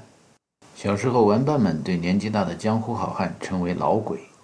自己小时候听洋鬼子欺负中国人，华人与狗不能入内的故事以后，便立志将来长大了要做个老鬼，做鬼子他爹。如今自己就正好夜游在小时候给自己计算出来的将来的矩阵向量空间之中。夜游的时候，天上大大的星眼。不仅洒下黑体辐射的不可见光的光芒，有时还会传来远远的矩阵向量空间中亲人朋友生死之交和千古之音的频率。苏六虎皆不如，雪地有冰天，苦愁十九年，可饮血，鸡吞战。牧羊北海边，好像经过久远的时空以后，能在大浪淘沙的过程中沉淀下来的故事。跟人有关的比例开始慢慢增高，跟禽兽有关的比例开始渐渐降低。从苏武那个时空向量空间，再往回观察到另一个囚犯所居住的矩阵向量时空。传说周文王便是在外地做监狱的时候，成天摆弄一些像筷子一样的尸草。后来有人说，他是在把八卦演化成六十四卦。不管是八还是六十四，这样的宇宙是不连续的。基于这样的参照物和参照系所发展出来的抽象代数，用来计算我们身边的宇宙，用来计算革命的趋势、敌人的动向以及我们的将来，其实是更符合我们所能观察到的实验现象的。因为不连续、不平滑、测不准量子的宇宙，如同中国的语言和哲学一样，是多维的。每一维实际上就是一类的系列，不连续的系列当然变化起来更容易毫不相干，也就是想象中的垂直相交的关系。想要指出不连续的维，也很快就脱离了 x、y、z、t 那么四个字母的局限。长短相形，音声相和，高下相迎，前后相随。中国人用来计算的参照体系是有很多维的。在宇宙中众多的思维中，很重要的一维是内外、开放和封闭。百年前宁静的一个夜，巨变前夕的深夜里，枪炮声敲碎了宁静的夜，四面楚歌是姑息的剑。为什么连海水潮、朝朝潮、朝潮朝落这么复杂的难题都能找出对称和对偶的答案？浮云长，长长长，长长长消。有着这样的抽象代数的计算才能的人们，为什么会输给了西方的军队？为什么今天把西方的文化奉为至宝？为什么从西门豹之夜以后就对宗教迷信将信将疑的人们，到了二十世纪以后，反而会举国上下实行起拜偶像的风俗？为什么到了二十一世纪还有那么多人看不到世界是相对的量子的？因为所有的力都来自于惯性力。所有的能都来自于势能，惯性也可以翻译成惰性，可以说成是自己是自己，自然归自然，也可以说成是 que sera sera，该怎样就怎样。把这种宇宙中的原动力放到内外这样的参照系里边来看的时候，牛顿第一定律、牛顿第二定律、热力学第一定律、热力学第二定律，全都隐含在其中了。到了二十世纪的原子时代。宏观世界的强相互作用力，也就是电磁力，是孤立体之外群之间的电磁场想要保持一致、指向同一个方向的力，是一种强大的吸引力。宏观世界的弱相互作用力，则是古代人们常说的重力，是一个孤立体与它周围的时空自己要维持自己原来的状态，互相排斥、弯曲在其间产生的相互作用力。在原子的内部，由于内外这个向量空间反了。就好像在同一根坐标轴上，负 x 和正 x 之间，运算法则突然变为负负得正一样。原子内部的强相互作用力，虽然仍然是一种强大的吸引力，但是这种吸引力不再是异性相吸，而变成了同性相吸，也就是把质子和质子互相之间凝聚起来。根据狄拉克提出一个完整的量子状态必须有两个对偶的量子状态的说法。原子核内存在着强相互作用力的同时，也就存在着弱相互作用力。强相互作用力维持原子的特征，维持其存在；弱相互作用力则是由于原子内部的更小的群、更小的基本粒子，由于想要自己是自己另立门户，而将大的群最终分裂掉的一种力。简单的说，就是一种窝里斗的力，是不对称的。从微观到宏观，从量子规模到原子规模、分子规模。一直到生物世界、动物世界、人类世界，曾经有人提出一种成比例的对称，也就是通过一粒沙子可以看到一个世界，通过一片花朵可以看到一片天空，无穷大可以飞不出手掌心，这只手也可以抓住永远永远。抽象代数中所说的各种对称、自对称、镜像对称、旋转对称、成比例对称。在相对论和量子力学的年代，大家可以琢磨琢磨、算计算计。当人们意识到除了地球围着太阳转以外，太阳还围着银河系中心的黑洞旋转，那么以前所提的时间、空间的向量矩阵，若放到银河系这么大的比例尺之内，以前所说的宏观的世界，现在也就变微观化了，甚至量子化了。比如从时间上说，地球的寿命有将近五十亿年。可是以银河系银河年来做参照系算计的话，地球差不多二十岁吧。按照历史上好几个矩阵向量空间中列出来的等式的话，当带进去一些人群、一些社会状况，算计出来的结果是这样的：天文学发展了，人们意识到我们生活的宇宙空间变大了，然后少数人提出革命，比如哥白尼，说我们现在生活的矩阵不是这个样子，真正真正我们生活的世界是那个样子。这一提呢，就好几百年都没人理他们。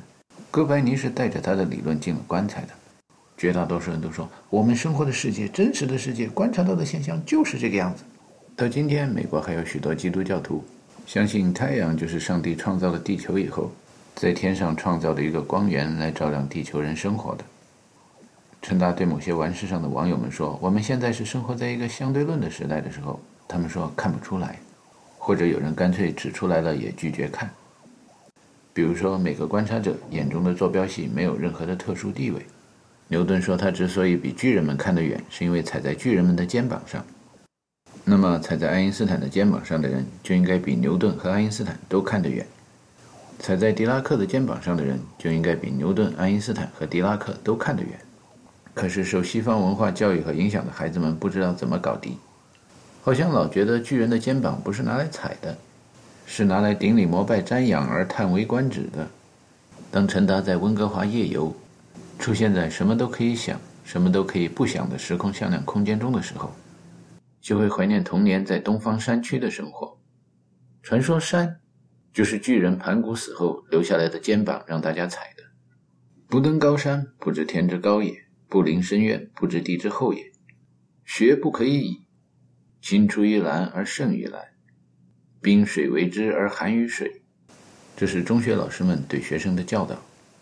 可是到了西方，就连 Stephen Hawking 那样的巨人，在《时间简史》中提到，相对论刚发表的时候，只有两三个人明白大意。但是到今天，各大学的毕业生中，每年有上千人会了解其大概。说完之后，人不得不附和一下宗教界的主流思想。说，根据相对论所观察到的世界，跟我们日常生活中的世界极为不符合。可见黑暗的中世纪在西方人民的思想中余毒有多深。但是实践是检验真理的唯一标准。路漫漫其修远兮，吾将上下而求索。多年来，西方追求的神的现象，在人类社会这个实验室里，东方人也苦苦的求索。观察现象被人记录的越来越多。中国人的象形字里把神画成是雷电的电，深情的深。在二十世纪电磁学流行了以后，被实验现象证实了，实际上在宇宙中神无处不在，只是那模样跟古代各宗教描述的都有点出入。陈达曾经对完世上的一堆网友说：“大家都是神呐。”哎，偏有那种特别认真的人争论：历史上只有耶稣说过他是上帝的儿子，所以只有他是真的神。这中国来的孩子呢，就知道其实洪秀全说过他是神的儿子。二十世纪以前，在世界上坐飞机的乘客不是太普遍，所以按中国人的观点所说的神，大则焚而不能热，河汉护而不能寒，急雷破山，飘风震海而不惊，乘云气，骑日月，游乎四海之外。描述的这样的神的标准，今天在世界上的几乎每一辆喷气式客机里都能看见。可是为什么还会有人拜偶像，不相信进化论，一定要坚持有那么一个创造了宇宙的神，也创造了人呢？这大概也是因为惯性吧。在封闭体系中，概念既然形成了，大家就不愿意跳出这个体系，回头用心眼看一看，我们所生活的世界到底真相如何？哥白尼说地球围着太阳转的观点，让人类消化了五百年才到了今天。所以像进化论、马克思主义、相对论。量子理论、大统一理论，这一个个矩阵向量空间里的革命的概念，得够人类消化好一阵子的。陈达想起大师刚下海经商的时候，曾经为他的遭遇感叹过“千里马常有，而伯乐不常有”。大师倒是挺想得开，说现在已经到了量子时代，既然环顾四周到处都是神的话，那就没有什么必要感叹世上千里马少，或者世上伯乐太少。大家的参照物、参照系都够用了。每一个观察者都是平等的。如果真要感叹的话，每个人都该感叹自己没认识到自己是神，同时也感叹没能完全认识到生活在同一个时空里边，其他许多普普通通的人们也可能都是神。有的神他可能就愿意苟全性命于乱世，不求闻达于诸侯。做了卧龙，他就真卧着，不愿意飞天，因为飞天有时是一件非常吃力不讨好的事情。耶稣被钉在十字架上，并不是因为他行的神迹，五饼二鱼水上行走，他都没死。有人罪大恶极，杀人越货，在那些反革命的法利赛人眼里，都不如耶稣说他是神的儿子，可恨，该死。向老百姓宣传世上有无穷多的平等的神，而且环顾四周还到处都是，这是历史上提倡拜偶像、想走上神坛的人们最忌讳的一件事情。在中国历史上，各朝各代的皇帝要是发现谁家私藏龙袍的话，那是要满门抄斩的。陈达说：“可是现在已经是量子时代了。”迈克尔·杰克逊已经唱过：“We are the world, we are the children。”侯德健也写过中文歌，我们都是龙的传人，说大家都是神的孩子，大家都是龙的孩子，不也没事吗？为什么你还那么多顾虑，宣传量子时代的来临呢？当时一再推说难就是很难。很快，陈达自己也觉得真的很难，给某些网友说：“你也是神的孩子呀，真龙天子啊，占一块地方就可以开疆辟土，成就大业。”古语说：“富有之谓大也。”你也可以富贵无比呀。网友们听到陈达这样说，往往觉得他是个骗子，有的会回他两句：“你说我是神，你说我们大家都是神，你行点呼风唤雨的神迹给我看看。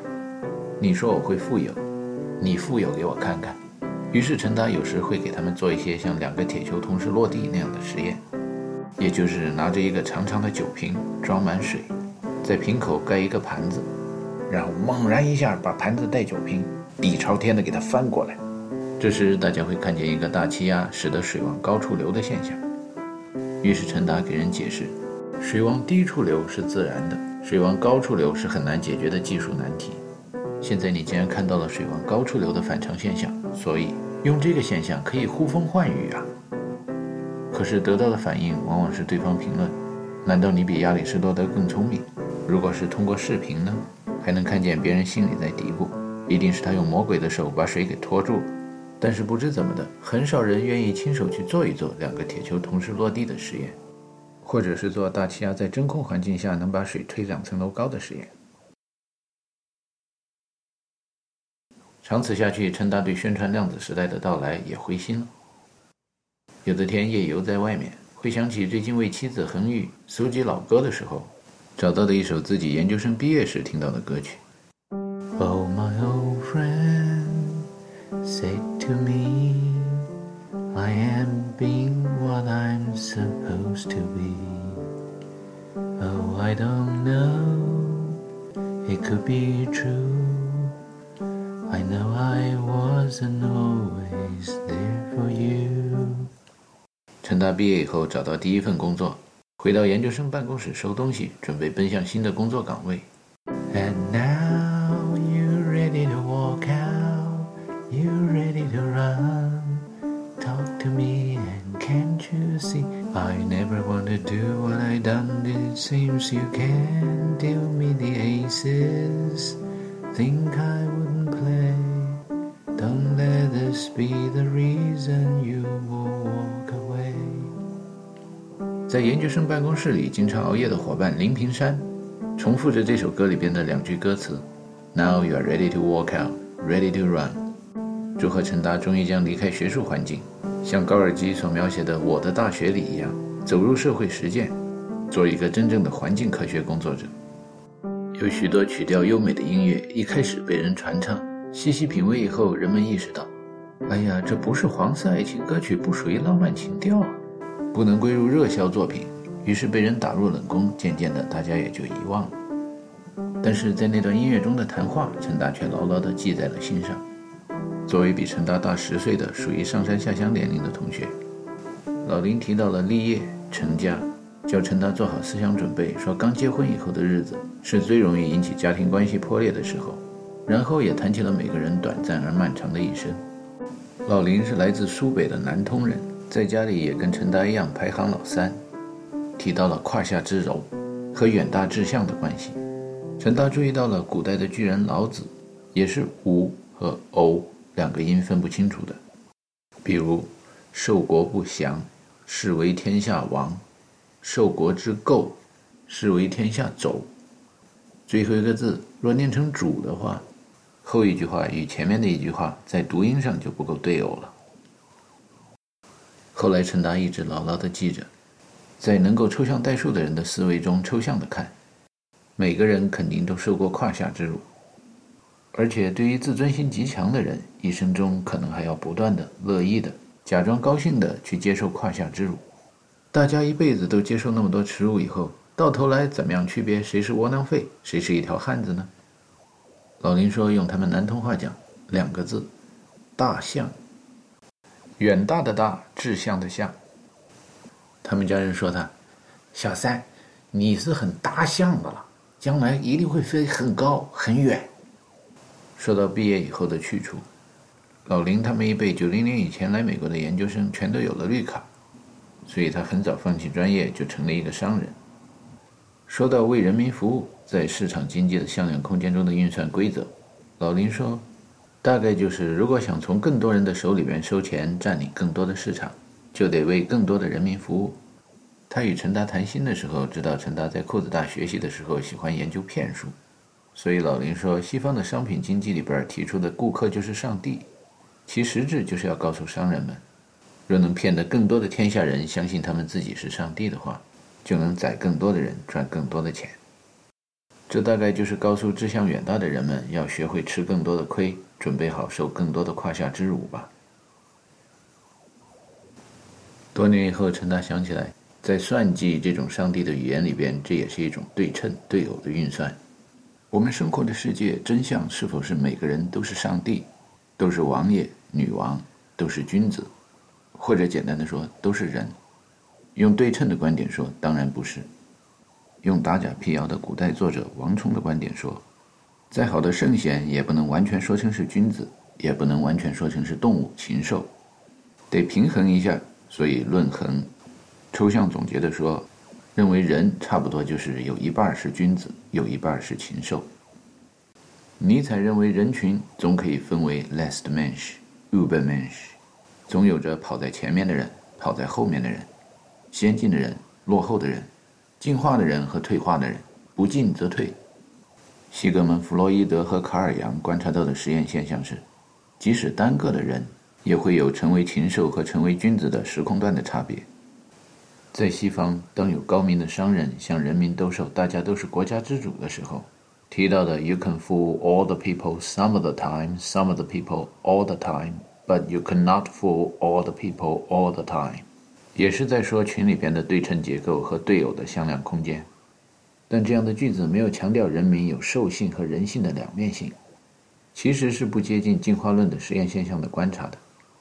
有讽刺意味的是，当人民听到他们都很聪明，其中没有衣冠禽兽的时候，这样的马屁谁不愿意接受呢？所以概括的说，大多数美国人认为林肯在美国历史上是最诚实的一位总统。常言道：“穷则思变，富则思安。”有了成功经验，富起来了，大家就愿意保持那种状态。所以，对于许多美国人来说，在人和神的关系上，接受进化论以后的理论有一定的难度。什么劳动创造了人，从无机到有机，低等生物到高等生物，在美国，即使是许许多多受过高等教育的人也无法接受。对于革命，将会没完没了，生死，新陈代谢。将会永无止境。圣经上好像没说过，大家也就不去考虑太多。但是人外有人，天外有天，宇宙之外毕竟还是有宇宙的。宗教是古代人的科学，科学的发展则是将来人的信仰。适者生存，不适者淘汰。正所谓知己知彼，百战不殆。将来落后的群体，便是那些对未来没有准备、知之甚少的人们。禽兽。即使是猛禽大兽，在历史的进化过程中也会被淘汰。很重要的一个原因是，他们的思维比起高级生物来缺少了很多维。这种抽象代数的实验现象，用中文概括是：螳螂捕蝉，黄雀在后，弹丸在下。即使狐狸和狼也有看不见陷阱和机关的时候。在抽象程度上，进化程度越低的生物，越不愿意添加更多的思维空间的负担。衣冠禽兽的人们自然不愿意了解将来，因为他们是只顾眼前恩将仇报的那种人。虽然披着一张人皮，但是是农夫和蛇里边的蛇，或者是东郭先生和狼那个故事里边提到的狼。换一个队友的向量空间来运算的话，有的没有披着人皮的动物生物反而很有人性，诸如《白蛇传》里边的小青和白蛇，《西游记》里边的孙悟空和白龙马。当然，还有现实生活中诸多的猎犬、警犬和战马。薛定谔在与爱因斯坦讨论薛定谔的猫的思想实验的时候，无情的讥笑、讽刺、打击世上怎么可能有人相信一只猫，同时处在又是死了又是活着的两种状态。薛老和艾老可能都很难想象，许多过了语言关的中国人都可以为他们描述一个生命同时处在好几种量子状态的实验现象。唉，黄土都埋了半截了。只是说，差不多百分之五十死了，百分之五十还活着。眼下这兵荒马乱的，这句话死掉的概率提高了，活着的概率降低了。哎，幸好啊，移民了，搬到世外桃源去住。算计的时候加上这一维呢，活着的概率又提高了，死掉的概率又降低了。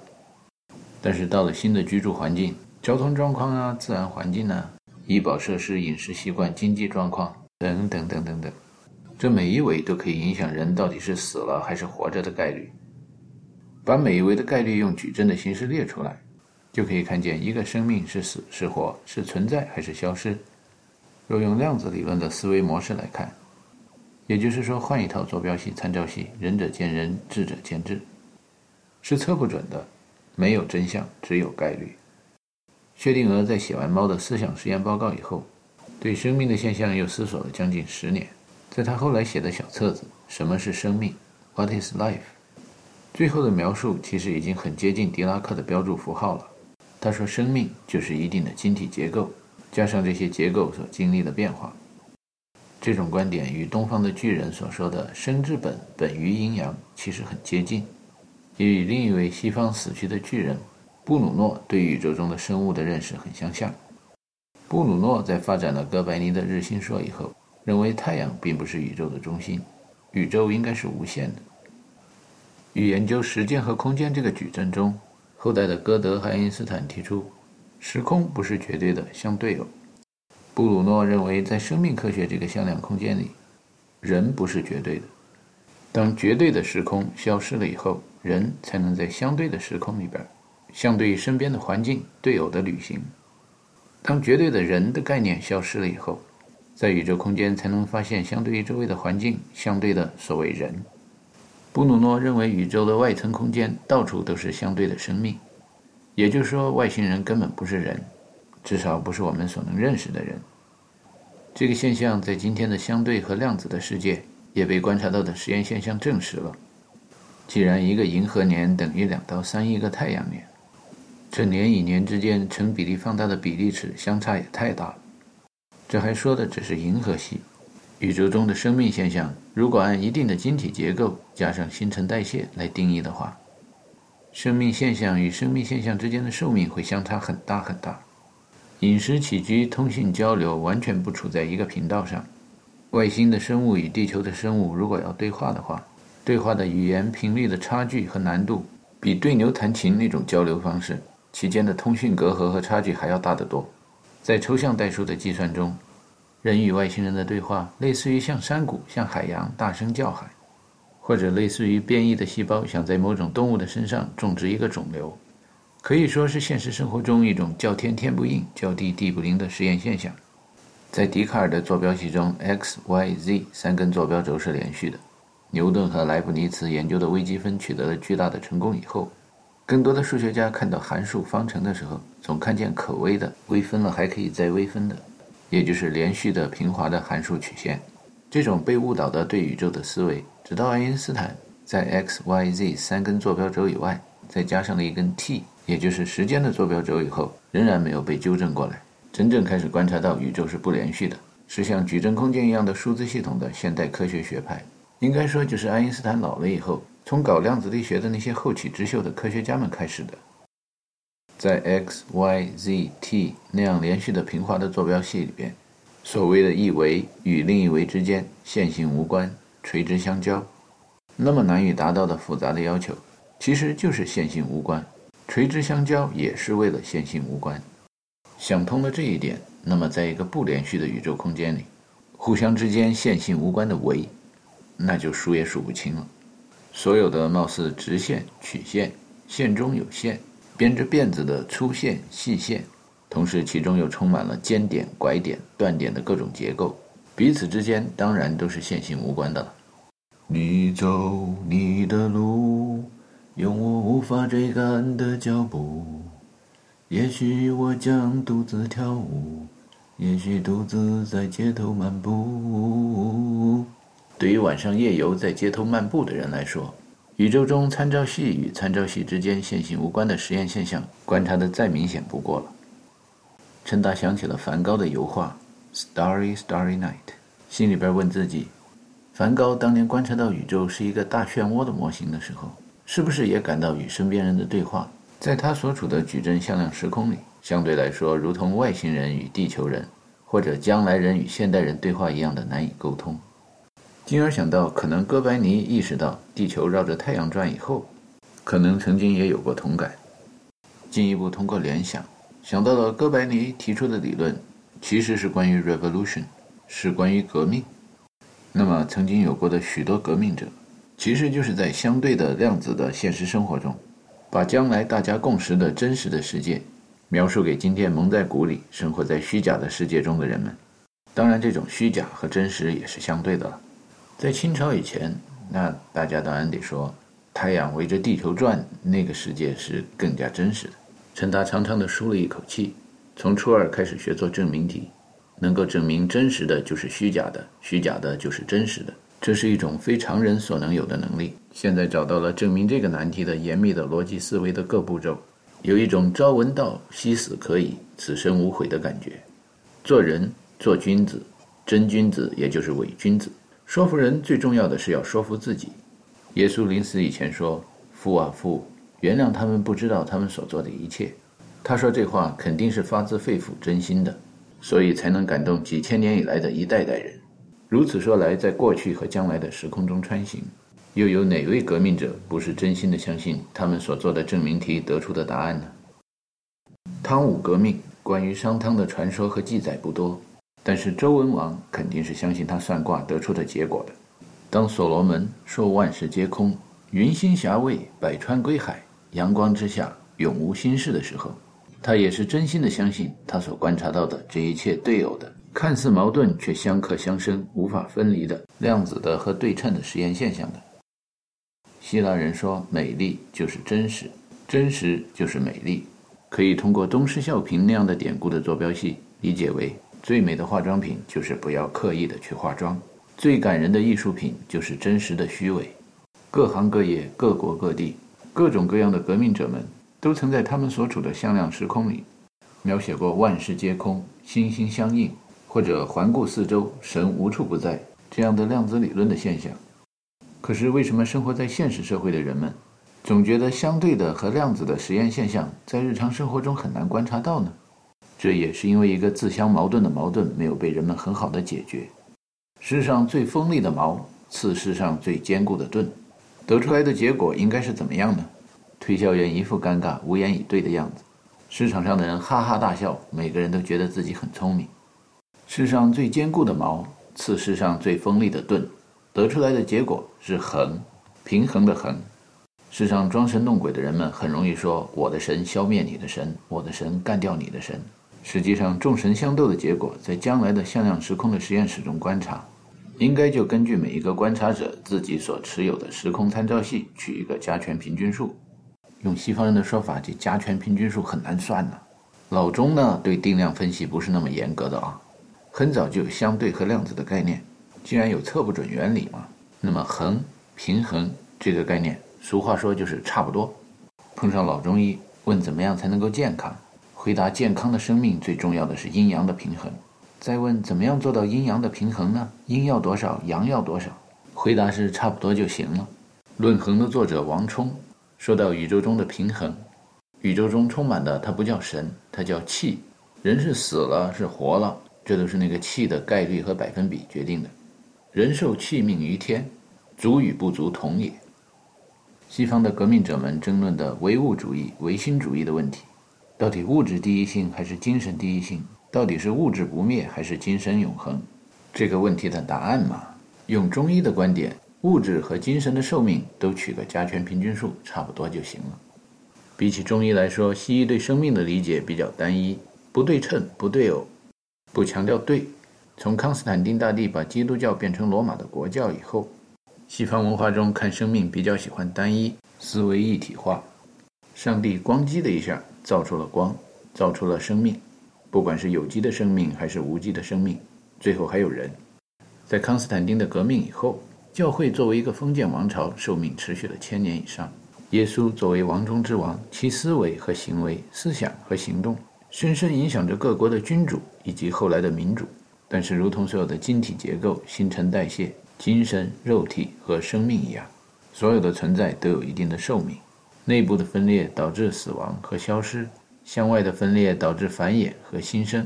教会创造出来的文化艺术以及教育机构、大学，最终导致了把装神弄鬼的宗教迷信活动慢慢放入陈列室和博物馆的文艺复兴的开始和现代科学的诞生。在重新推崇古希腊、古罗马的对称对偶的艺术的过程中，要脱离单一的思维方式，要脱离一个神有着绝对至高无上的权威的想法。这样的革命的过程是不容易的，有反反复复，有流血牺牲，在后人看来是非常缓慢，让人看着着急的。伟大的爱因斯坦提出了相对以后，对就是对偶起来了。尤其在说到光有波粒二象性以后，更对偶了。可是，在研究以太的时候，又把他的宇宙学常数的理论打好的草稿又全部干掉了，这让老钟看着心里边干着急。寻找以太，也就是空物质，虚空跟实在那是跟阴阳一样分不开的呀。把俩东西加在一块儿平均一下，这不就找到以太了吗？那就是宇宙学常数，不也就差不多了吗？一只猫同时又是死的又是活的，这种一分为二、矛盾论的观点看问题的方法，艾老这么聪明的人，他怎么就不会呢？他要听听革命导师恩格斯的讲座就好了。另一位伟大的巨人保尔·狄拉克，踩在爱因斯坦这样的巨人的肩膀上，看得更高更远。虽然被艾老讽刺打击了，但仍然坚持自己看到的对偶的向量空间的实验观察现象。更伟大的地方是在将来人运用的“上帝”这种描述宇宙的语言中。引入了狄拉克标注符这种对偶的标点符号，将来人读唐诗就可以用这种量子的标注符号帮助理解。左肩括弧，野火烧不尽，竖直线，春风吹又生。右肩括弧，这样的标点符号既可以让古人更好地把他们所要表达的意思用量子通讯的方法传达给心心相印的将来人，同时又可以让现代人和将来人更好地理解什么叫抽象代数中对偶的矩阵向量时空。狄拉克还相信宇宙中的物质与时间的平方成正比，也就是说，宇宙是在扩展，是无限的。那么，装神弄鬼的人们说创造宇宙的神比宇宙更大，就经不起狄拉克的思维理论的推敲了。但是，狄拉克这样的巨人，最后还是认为宇宙的开始是始于一个 singularity。另一位离将来更近、踩在更多巨人肩膀上的巨人 Stephen Hawking。虽然生活在狄拉克和量子力学都得到更多承认的时代，也仍然沿用了 singularity 这个单词。在他的科普名著《时间简史》的最后，提到了大统一理论 （Grand Unified Theory） 或者万事万物理论 （The Theory of Everything），应该是一个科学家、哲学家和普通人都能够听得懂，并且能够加入讨论、有所贡献的理论。遗憾的是，他在同一章节里也说到了。科学现在已经变得越来越专业了，让普通人都很难懂，而且哲学家也经常不太懂。他提到 Ludwig Wittgenstein 就只能研究研究语言，不懂科学。What a countdown from the great tradition of philosophy from Aristotle to Kant！说完这句话，他就自取其辱了。要研究 theory of everything 的理科专业人士，怎么敢去挑战宇宙中研究 everything 的语言学家？连民间的语言学家说两句谚语，比如钱钟书先生的《围城》引用的那一句，就可以把里外的坐标系、强相互作用力、弱相互作用力、窝外斗、窝里斗、对称不对称说得清清楚楚。霍金、霍先知的语言能力，包括研究计算这种上帝的语言的语言能力，第一个回合就败下阵来。西方人说宇宙叫 universe，就是统一、相对，这个单词就是两个概念。那么宇宙就不可能是产生于一个 singularity，怎么说也是产生于一个 duality。在一神论思维的影响下，越专业的科学研究越容易产生一维的思维，一维趋向封闭，趋向孤立。当代的西方科学家很难观察到量子理论在现实生活中的实验现象，其矛盾就在于受着他们所处的语言文化环境的影响。沿着他们的系统和思路越钻研下去的话，越会发觉很难观察到我们身边的宇宙有很多维，也很难观察到我们身边的宇宙到处都是空不连续。若不跳出西方语言的思维体系的话，没有完全脱出中世纪基督教思维的思想束缚，就会把观察现象解释为我们身边的宇宙来自一颗大爆炸以前的炸弹。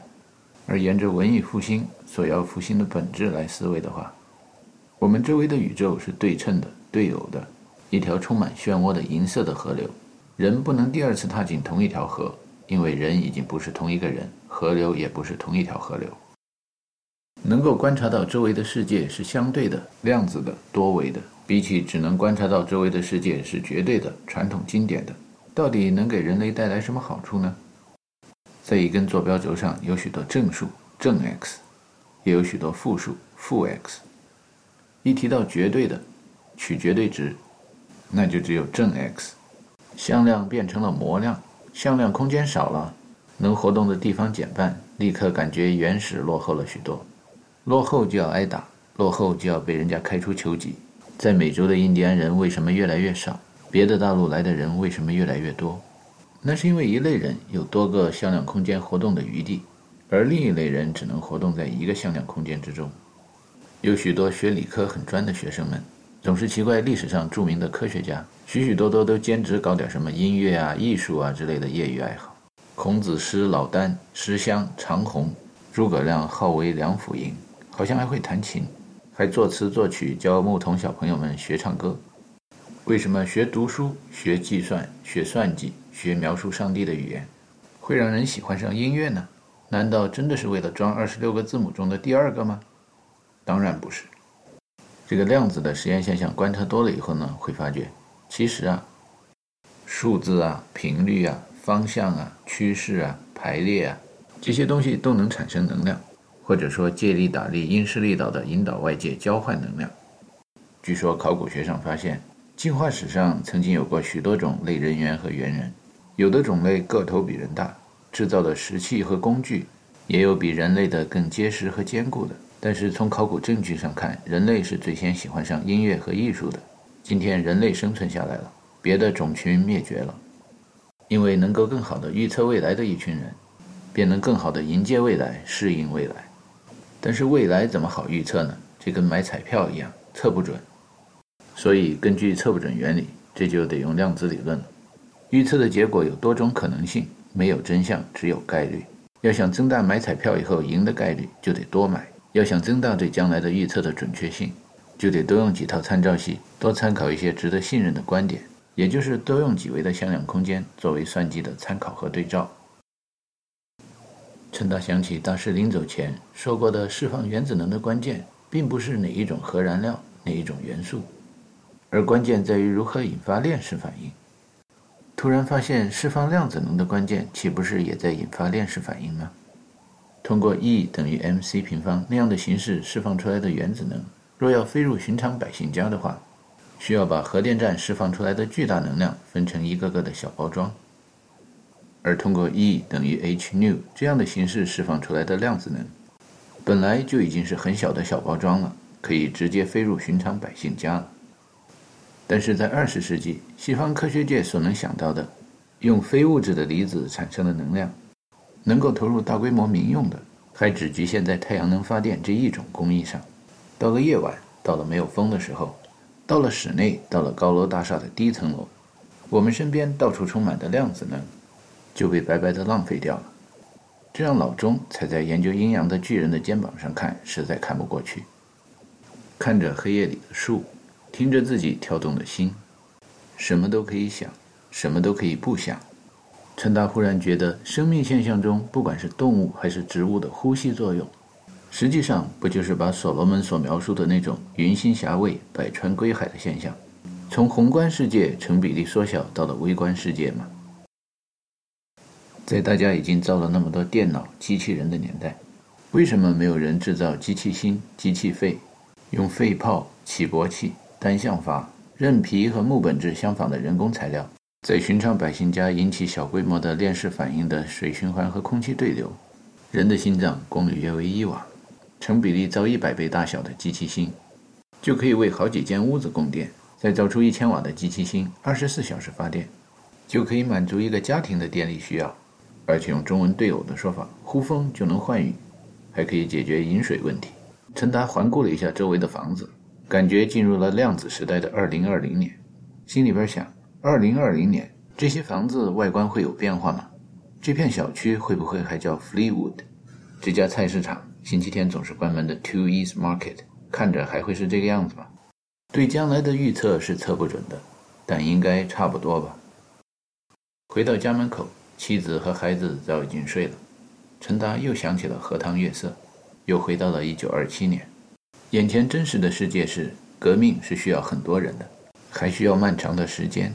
在这个矩阵的向量空间里，当网友们听到身边到处都有能量的时候，并不忙着去开采这样的能源资源。当陈达在宣传，化石能源诸如煤和石油，曾被叫做黑色的黄金，因此空气中的量子能源。应该被叫做透明的黄金的时候，有不少的网友只是笑一笑，没把这当回事儿。当陈达说透明的黄金比现实生活中开采的黄金其实更有含金量的时候，跟陈达生活在同一个向量时空中的人们，更是觉得他是在宣传玄学了。空气中的能源怎么可能比金矿里开出来的金子更有含金量呢？这明显是一个矛盾的提法。陈达还是坚持自己的说法，含金量，英语叫 gold parity value。应该被翻译作“与黄金相当的价值”。古希腊里点石成金的传说里有国王 Midas 把他的女儿点成了一个金人的故事，而且 Midas 国王最后饿死了，也是因为黄金不能当饭吃，不能化作卡路里，不能化作人新陈代谢所需要的能量。简而言之，就是没有最终的价值。量子能源透明的黄金却没有这个问题。真正的黄金在荒山野岭有可能饿死人，而透明的黄金能把贫瘠的地区变成绿油油的一片。最后，陈达只能慢慢的静下心来，写一部关于原子时代和量子时代的科普作品。而且，如果写的不够有血有肉的话，许多人会把完事这样的作品早早的就扔进垃圾桶的。陈达给完事的作者取了一个 Nicholas b o b a k e 或欧几里得一样的化名：“君子生非异也，善假于物也。”多假一些力量，符合量子时代矩阵向量空间里的运算法则。小说的大纲是用英文写的。结果拿起来准备以小说连续广播的形式播出的时候，突然发现语言生动了许多。毕竟中文是母语，而且一维的文字跟多维的文字怎么能比呢？近代的中国人学西方以后，提到中国对世界文明的重大贡献——四大发明，许多人对四大发明的说法沾沾自喜。后来到西方换了一个参照系看，才知道四大发明的说法原来是西方人提出的。在原子时代，觉得火箭这么重大的发明没被人常常念叨，真的很冤枉。到了量子时代，觉得什么矛盾呐、量变质变呐，还有阴阳八卦，直到最后的大统一理论，算了，不提了。阿基里斯在乌龟的后面跑得太久了，以后总有一天会一踩油门换条道就超过去了。用抽象代数的观点看，如果西方的数理化公式，那些拉丁字母、希腊字母和相当于“之乎者也”的标点符号。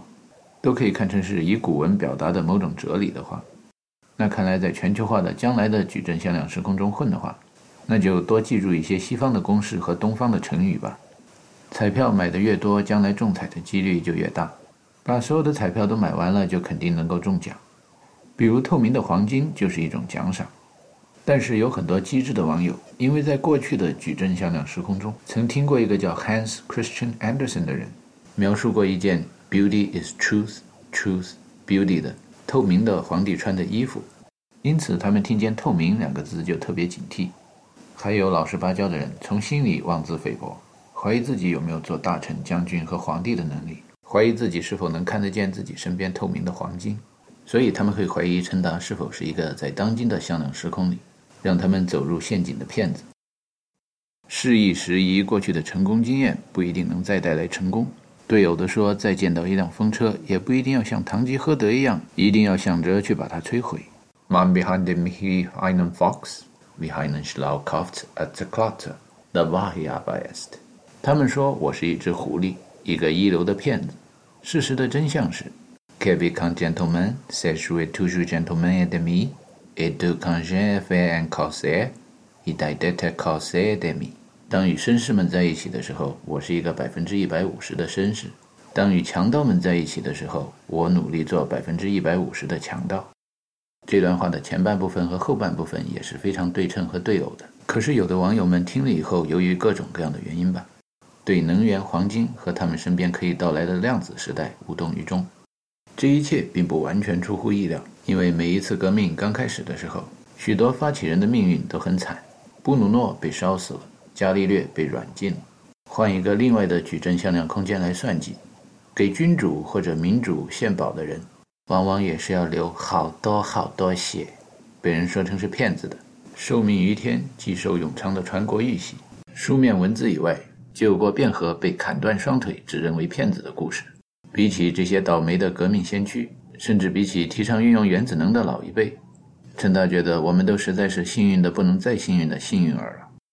因为今天的交通工具已经这样发达，全球化的到来如同天体运行一样准确无误，丝毫也不因鸡鸣犬吠而放慢脚步。春夏秋冬，南北半球正好相反。时差每天都有，东边不亮西边亮，此地不留爷自有留爷处。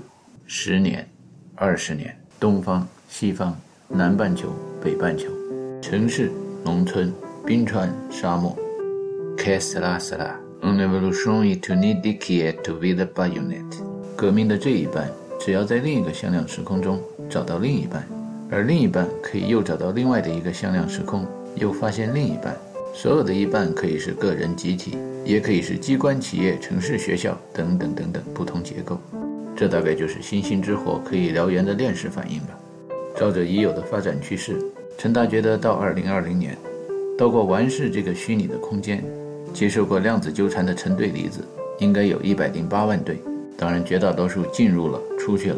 你问到他什么是相对论，什么是量子力学，他可能也没怎么注意。问他什么是对称，他可能还是只能说出镜像对称。问到八十二、二十八这两个对称的数，绝大多数能说出阴极、阳极之间的强相互作用力，但只有少数能说出八十二和二十八背后的弱相互作用力，以及窝里斗的弱相互作用力之间不对称的原理和故事。能从八十二和二十八看到强相互作用力，也看到弱相互作用力，看到对称，也看到不对称的，那就是量子纠缠成功了的离子对。所谓纠缠成功了，也就是拿到了同样的思想行为参照系、坐标系、行为准则。用俗话说，就是看问题的观点和处理问题的方法能做到心心相印了。To see the world in a grain of sand, and heaven in a wild flower。当伽利略被保守和封建的势力打压以后，最后站起来说：“地球仍然围着太阳在转。”与这些巨人心心相印的，到了量子的时代，队友的行为就应该是：当周围的向量空间里，人们说。原子时代和量子时代描述的实验现象，在日常生活中很难被观察到时，就该悄悄地对周围人说：“太阳还在银河那个大漩涡里旋转，按旋转一圈为一年的话，地球现在只有二十岁，那才是个真实的世界。”不知道为什么，可能也是因为懒惰、自私和惯性吧，在尔虞我诈的宇宙中，个人怀揣着自己心目中的假象，最后却不可抗拒地被真相的漩涡所吸引。变成了一支队伍整齐、阵容强大的力量。个人看见了个人心中的一片宇宙，个人找到了自己眼前一片打不完的天下。只要参照物找到了参照系，有了足够的人力资源，就可以把任何一个落后的山村、渔村，甚至荒地，变成一个新兴的油田、煤矿一样的能源中心、工业城市。而且，寻找和培训更多建设人才的征聘广告应该很容易写。只有一个问题，就是是否读过、听过长篇小说《完事》。孔子弟子三千，出了七十二贤，为中国的大统一的伟大事业做出了重要贡献。在今天这个队友的矩阵向量时空中，世上又有差不多两百多个国家的向量矩阵等着人们去算计和计算。